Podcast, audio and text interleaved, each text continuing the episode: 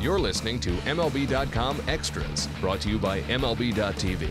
It's baseball everywhere.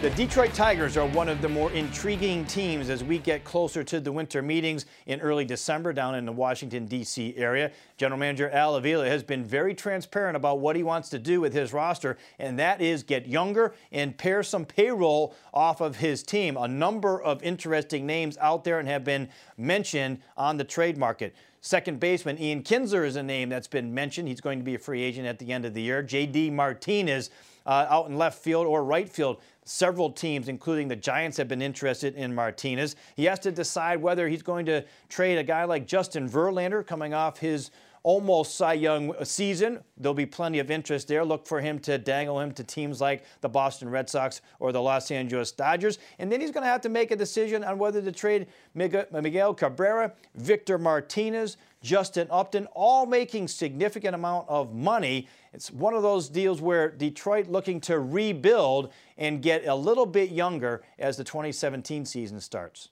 MLB.tv Premium, the number one live streaming sports service, is celebrating 13 years. Watch every out of market regular season game live or on demand in true HD. Real time highlights, live look ins, pitch tracking widget, and more. MLB.tv Premium includes a free At Bat 15 subscription. Watch live baseball on over 400 mobile and connected devices. Watch at home, in the office, or on the go every night on every device. Blackout and other restrictions apply. Visit MLB.tv for details.